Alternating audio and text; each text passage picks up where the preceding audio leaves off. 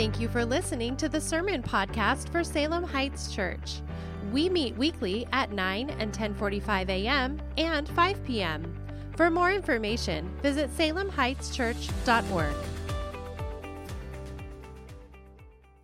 I want you to turn in your Bibles to Acts chapter 12. Acts chapter 12.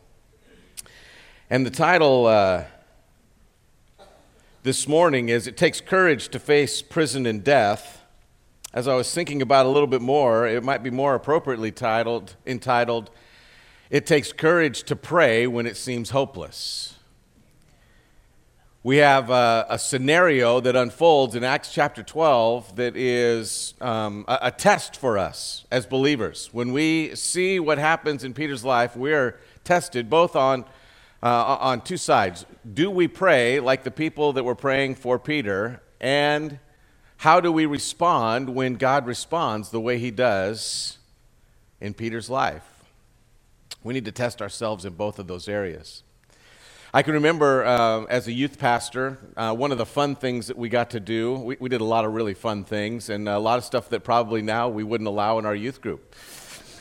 Uh, but we had a paintball uh, event one time, and I can remember when the war paint had first opened up up there, we went up there and we all got a bunch of uh, of these uh, guns that were rental guns up there, and we had a ball. We were having uh, these wars inside this big uh, area that was there, and uh, felt like we were, you know, just all amazing paintballers by the end of a one-hour session.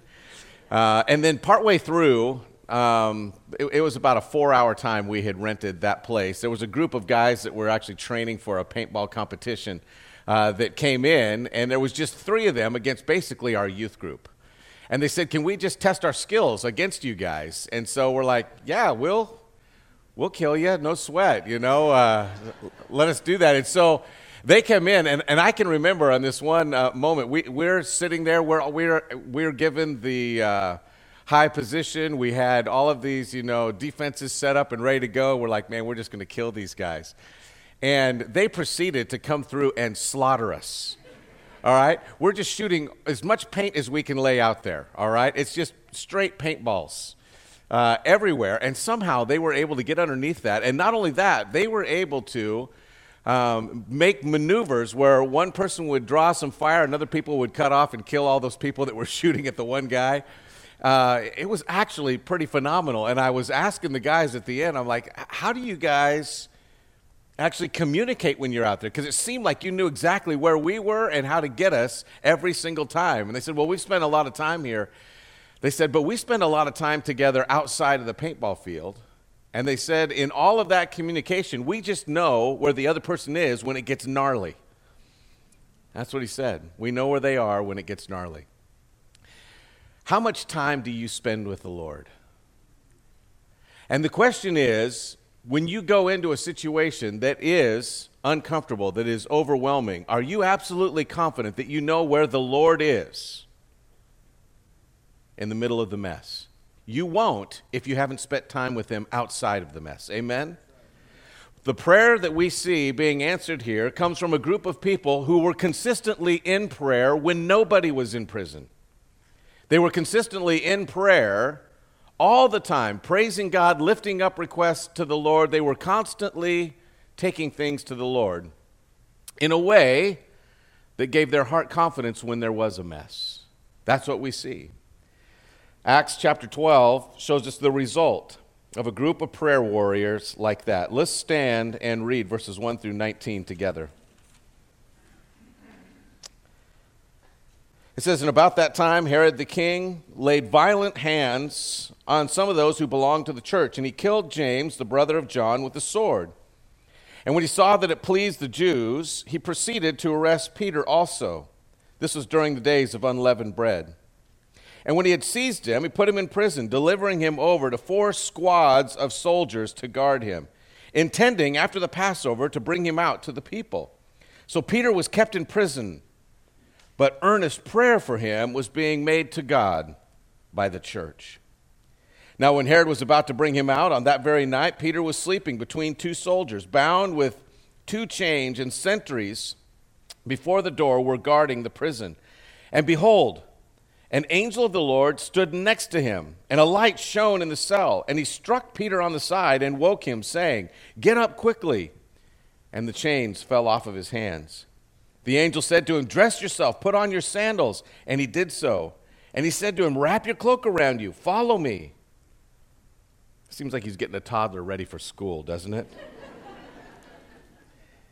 and when he went out and followed him, he did not know what was being done by the angel was real he thought he was seeing a vision. When they had passed the first and second guard, they came to the iron gate leading into the city, and it opened for him on its own accord. And they went out along one street, and immediately the angel left him. And when Peter came to him, he said, came to himself, he said, Now I am sure that the Lord has sent his angel and rescued me from the hand of Herod and from all that the Jewish people were expecting. When he realized this, he went to the house of Mary, the mother of John, whose other name was Mark, where many were gathered together and were praying. And when he knocked at the door of the gateway, the servant named Rhoda came to answer. Recognizing Peter's voice, in her joy, she didn't open the gate, but she ran in and reported that Peter was standing at the gate. And they said to her, You're out of your mind. But he kept insisting, or she kept insisting that it was so. And they kept saying, It's his angel. But Peter continued knocking, and when they opened, they saw him and they were amazed.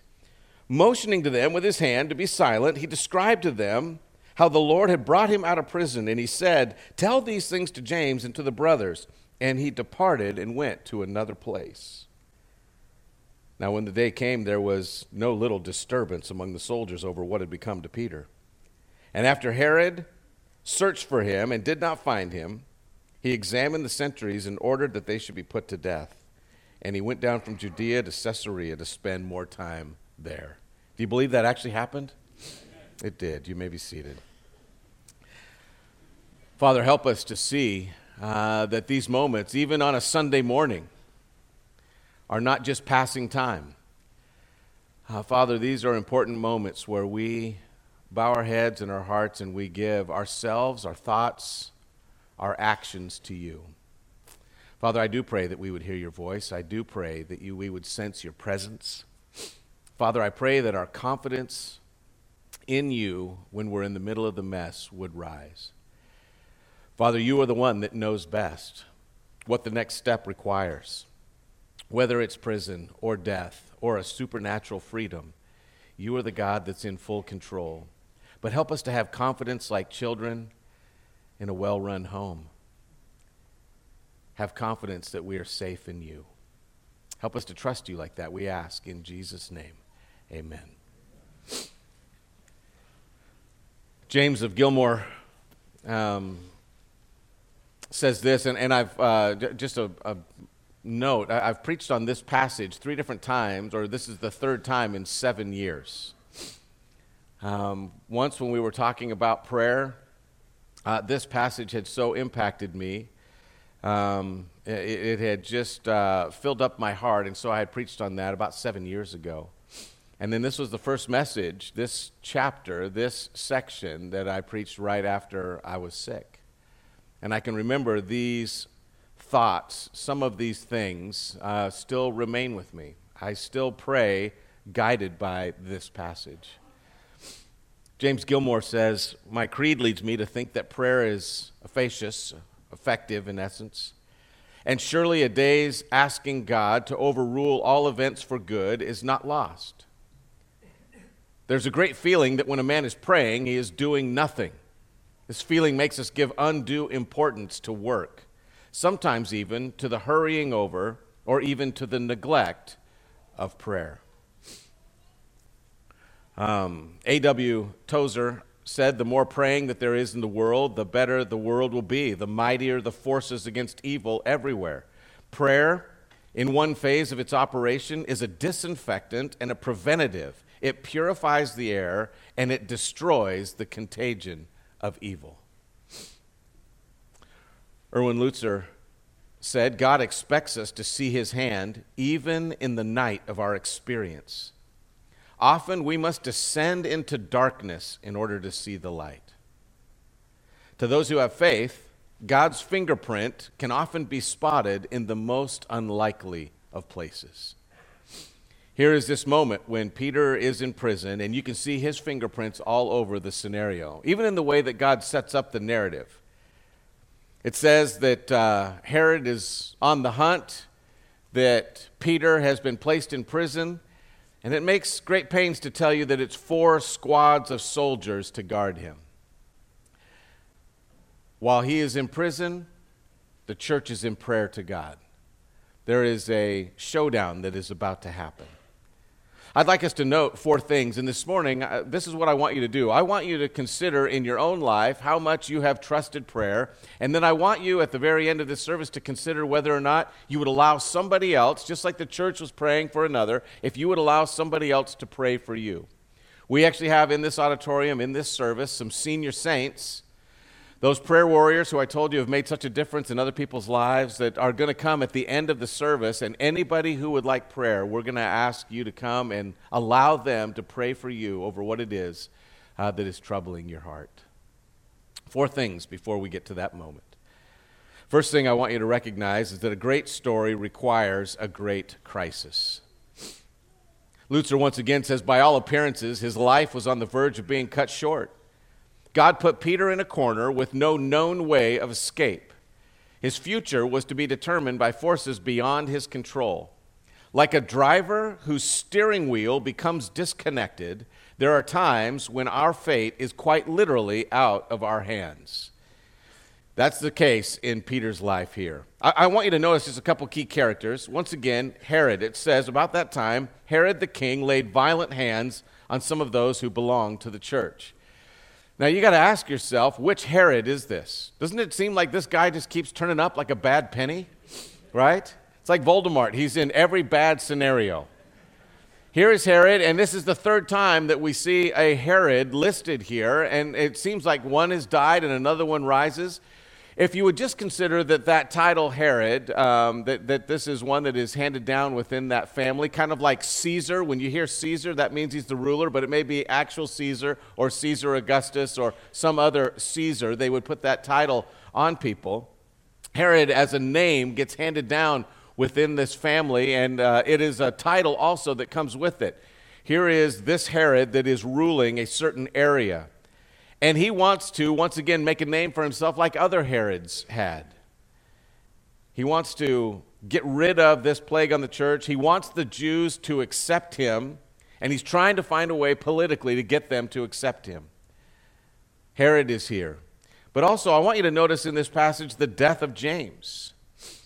It says that he killed James, the brother of John, with a sword.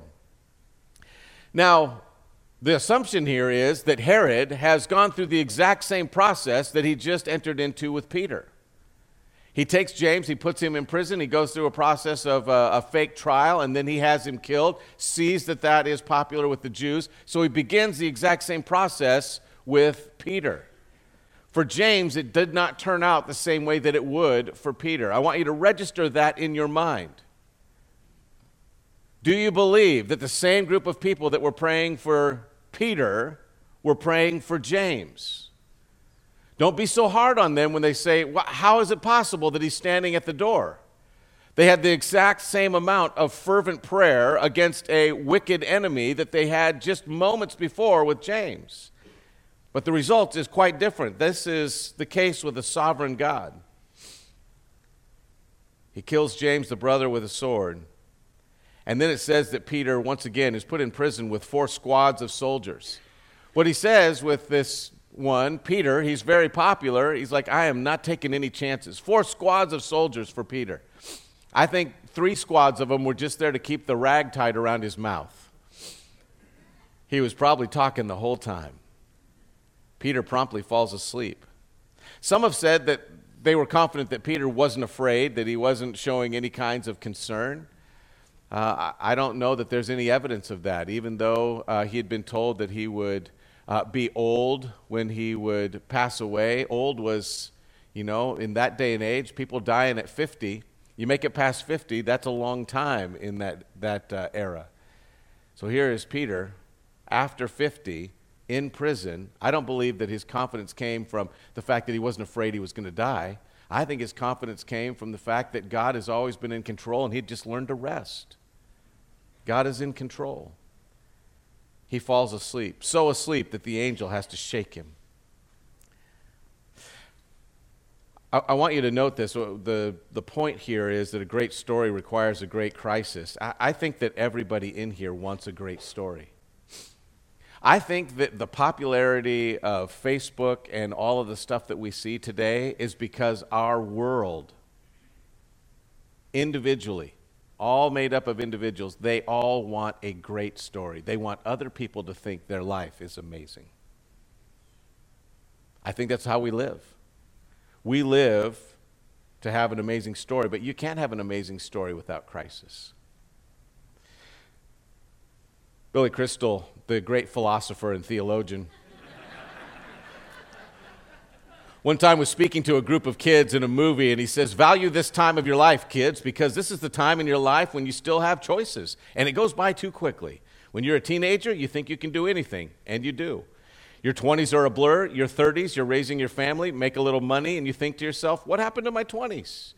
Your 40s, you grow a little pot belly, you grow another chin, the music starts to get too loud, uh, and one of your old girlfriends from high school becomes a grandmother.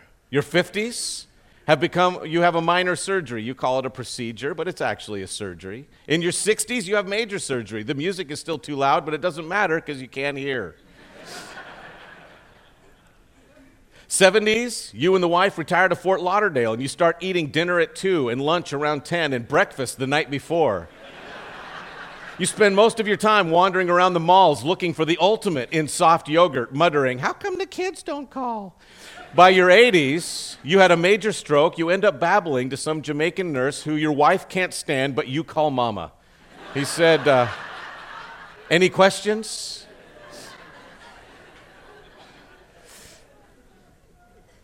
A little bit negative, but he's highlighting the fact that we all want a great story, but how many of us get it? A great story requires a great crisis. What, what would our recent movies tell us? Mission Impossible, what would it be without a crisis? What would Lord of the Rings be, or The Hobbit, or The Avengers?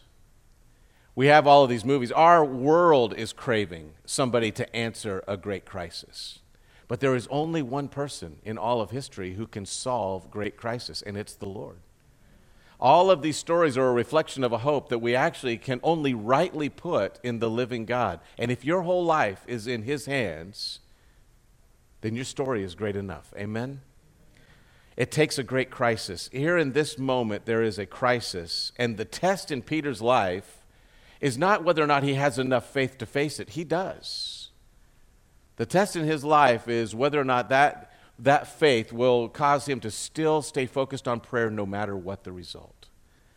Those people that were praying for James, those people that were prayer warriors in the church were praying for Peter just as fervently. And in the midst of that crisis, they rose up. Second thing I want you to note is that prayer is always the right response to calamity. It's always the right response. Peter was kept in prison, but earnest prayer for him was made to God by the church. There is a, an actual book of uh, Yiddish stories, uh, and in there, there was an interesting um, story that was told, an anecdote about an older man that had gotten lost in the woods, and he said uh, he arrived out there without his prayer book. And he says uh, in the middle of his prayer, he's like, Lord, I don't know what to do. I don't know how to pray because I'm lost and I don't have my prayer book, he said. So uh, I'm just going to pray the alphabet and I'm going to allow you to put them in any order that those letters need to be. That little uh, book of Yiddish stories said that it was a, a prayer that God honored because of his faith. God knows how to put the letters in the right arrangement to get you out of the predicament that you are in. Spirit of God utters groanings too deep for words. As we're praying and we don't know how to pray how we ought to, the living God on our behalf is praying, saying, No, this is what they mean. No, this is what is best. No, this is how it needs to turn out. Prayer is always the right response. There is a uh, few things, though, that would be prayer suppressants things that will cause you not to pray. And I want you to think about just in this text what some of those would be. The first thing that I see is that a, a prayer suppressant or something that would cause you not to pray would be a lack of empathy. If you are looking at what is happening to Peter and you're just like, well, man, that must be really terrible to be him. And you can just go on with your life without concern. Now, we look at this scenario and we think, well, how could you not be stirred up? But I think that there are scenarios right around us, right outside of our door on a daily basis that we see and we walk by without prayers, without concern, without it affecting our heart. A lack of empathy will cause you not to pray. But a second thing that will cause you not to pray is an infantile faith. Uh, I just put down uh, three observations, and we don't have time to uh, walk through all of them. They're not scripture anyway, but there were some scriptures attached to these ideas as I was walking through them. An infantile faith is when we tell God what is right and we demand what we want. An adolescent faith doesn't know what is right and don't know what we want. But a mature faith tells God what we want but trusts Him with what is right. A mature faith is what we're shooting for. Maturity says, I know that God cares. I know that He is close, and I know that I can go to Him. I trust Him with the result, but I go to Him with the concern. It takes maturity. An infantile faith won't go to the Lord, or it goes with demands. A lack of empathy and infantile faith, but also theological baggage. Have you ever asked the question, well, if God is sovereign, does prayer even matter? There are a lot of people who are concerned that by praying, going to the Lord and saying, Lord, this is what's going on, will you please change the circumstances, that somehow that, that their prayer is not based on uh, theological truth. Uh, we, we don't have time to undo all of that thinking other than we need to read the story as God wrote it, right? It says that there are four squads of soldiers. Herod is in control. James has just been killed. Everything looks dire. It says, but God's people began to pray. God writes a story to lead you as an individual through this process to say, what ought you to do when things are dire? And if He's asking you to pray, you ought to pray. In probably the most significant passage on the sovereignty of God in Romans chapter 9, it caps it off with Romans chapter 10, verse 1. So he's talking about the sovereignty of God in uh, words like election and uh, salvation and all of these things, and, and says many deep and hard things to understand in Romans chapter 9. God is absolutely in full control but it says in Romans 10, verse 1 But brothers, my heart's desire and my prayer to God for them, that is for those that are lost, he says, My, my heart's desire and prayer to God for them is that they may be saved. If it doesn't matter, why pray? He says it matters. James chapter 5 verses 13 through 18, there's a lot of discussion about what he is focused on here, but I want you to hear it as it is written. The Lord inspiring these words to be written this way Is any among you suffering? Let him pray. Is anyone cheerful? Let him sing praises. But is any among you sick? Let him call for the elders of the church and let them pray over him, anointing him with oil in the name of the Lord. And the prayer of faith will save the one who's sick and the Lord will raise him up. If he has committed sins, they'll be forgiven. Therefore, confess your sins to one another, pray for one another that you may be healed. The prayer of a righteous person has great power as it is working. Now, you would think we would just end right there, but that's not where God ends. He gives them an illustration in order to bolster their prayer life. He says this Elijah was a man with a nature like ours and he prayed fervently that it might not rain. And for three years and six months, it did not rain on the earth. Then he prayed again, and heaven gave rain, and the earth bore its fruit. That's a pretty shocking illustration, isn't it?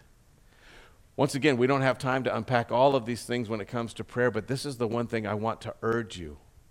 God cares about the situation, and He wants you to come to Him and say, Lord God, can you fix this? Now, He wants us to come with righteous hearts. He wants us to come desiring to see His will accomplished on earth. He wants us to come not just out of greed, not just out of a desire to get things, but out of de- the desire to see righteousness happen. That's what they're praying for. Lord, let this man free. The way that the story is written, it is written in such a way that it would inspire prayer. Don't suppress it. This last week, uh, I was called to a couple of different situations, and one of them was to the bedside of a friend. We'd been in uh, high school together, and he'd been going through a lot of hardship in their own family. They'd had all kinds of tragic things that have happened just recently. And in that hospital, there is a man that uh, had experienced heart failure. And I could go into that place, and I want to tell you right now I go to the foot of that bed, and I prayed before God, Lord God, don't take him. Heal him. Would you bring him back safe? Is that an unrighteous prayer? I, got word from his wife this uh, just yesterday that it's possible he may go home tomorrow after heart failure to go home. And I praise God for that. But I think we had a whole group of people that were praying. Earnest prayer on behalf of another, we ought to lift up and say, God cares. Amen. And don't let anything get in the way. Third thing I want you to see is that supernatural intervention is always hard to believe. Verses 14 and 15, this is troubling to us. Uh, first of all, it says, uh, verse 11, when Peter came to himself, he said, Now I'm sure that the Lord has sent his angel and rescued me. Well, it's taken almost six verses to convince Peter that this wasn't a dream. Peter didn't even believe he was getting saved, all right? He's walking out of prison. All these things are happening. He goes, Man, this is an amazing dream. It is so lifelike. He's walking right out the doors. But then, verse 14, it says, And recognizing Peter's voice in her joy, she didn't open the gate, but ran and reported that Peter was standing at the gate. And they said to her, You're out of your mind. She kept insisting that it was so. And they kept saying, No, it's got to be his angel. But Peter continued knocking, and they opened and saw him and were amazed. It was hard for Peter to believe it. It was hard for Rhoda to believe it. It was hard for the people to believe it. And nonetheless, God answered this prayer supernaturally. It is amazing. Do you know that God still answers prayer? It's not always with a miracle, folks. And the test of this passage isn't do we just pray and if we have enough faith, does a miracle happen? Because James died. Remember, that's not the point. But the point is to inspire us to see that we can pray and God does still do amazing things. Don't allow the fact that God is sovereign and does know how all things need to turn out in order for His glory uh, to be the only glory in the earth. It is all about His glory. But God knows also our heart. And we can pray and say, Lord, if it is your will, if it, if it fits, will you please heal? In fact, we can look at him and say, Lord God, this hurts so much. Will you heal? Will you help? Will you set free? Will you change these circumstances? The thing that we need to understand is that God answers that prayer positively more often than we allow ourselves to think. Lee Strobel wrote a book recently called Miracles, and in there, he defined a miracle this way uh, a miracle is an event brought about by the power of God that is a temporary exception to the ordinary course of nature for the purpose of showing that God is active in history. It is only done to show God's glory. He said, The reason that I'm writing this book is that many believers seem embarrassed by the supernatural. And by embarrassed, I mean they want to be respectable by their neighbors. They don't want to be conflated with some televangelist, uh, strange or over the top in his actions. In many evangelical circles, there's almost a skepticism toward the miraculous or downplaying the supernatural out of the sense of wanting to set themselves apart from the excesses that we've seen in some circles. We hope to not be afraid of the excesses and still trust God to act. In that book, he outlines uh, quite a few miracles. Uh, one guy that had actually recorded 350 that had happened recently, and the 350 that he put in the book there uh, are all ones that have medical uh, backing. In other words, there is a trail that shows the before and the after and the direct result of prayer and what happened in that person's life. And one that was so shocking, he does an interview online, if you want to look it up, Barbara Snyder her healing, where she actually was uh, one of the most, uh, her doctor said, one of the most hopelessly ill patients that they had had. I believe it was an MS diagnosis. Um, she was on her deathbed, and a request went out through Moody Bible Institute's uh, radio station in Chicago that said, Pray for Barbara. He says, We know at least 450 people prayed for her because they got notes to the family of condolence saying, We were praying for her. How did it turn out? Well, all of a sudden, on that day, specific day, um, they were praying. She all of a sudden says, the, the Lord has told me I'm going to be okay. Run tell my family. Her legs had atrophied, her lungs had stopped working, she was breathing through a trach tube. Uh, her body had begun the process of shutting down. She hadn't walked for years, she was functionally blind. All of those things had to have people actually hold their thumb against that trach tube in order for her to be able to speak. By that afternoon, she had pulled out all of those tubes. She stood up and was walking down the hall to tell her doctors that she was healed. Her doctor, seeing her from the distance, actually looks at her and says, This is a ghost. This can't actually be happening. I don't believe that this is happening he goes through and not only records that, they show the medical community for 30 years now. She is on this other side of it, has had no other relapses, no other concerns. All the stuff that they had to do to her physically to keep her breathing has been returned or repaired. She's walking, has had a full life. That doctor still so moved, saying, I've never seen such a clear action of God in my life. Shocking but I want you to think in your own heart right now do you have your doubts? Do you, like the people who were praying, like Rhoda running away, do you say, man, there's got to be something else to this story? We, as believers, doubt the activity of God.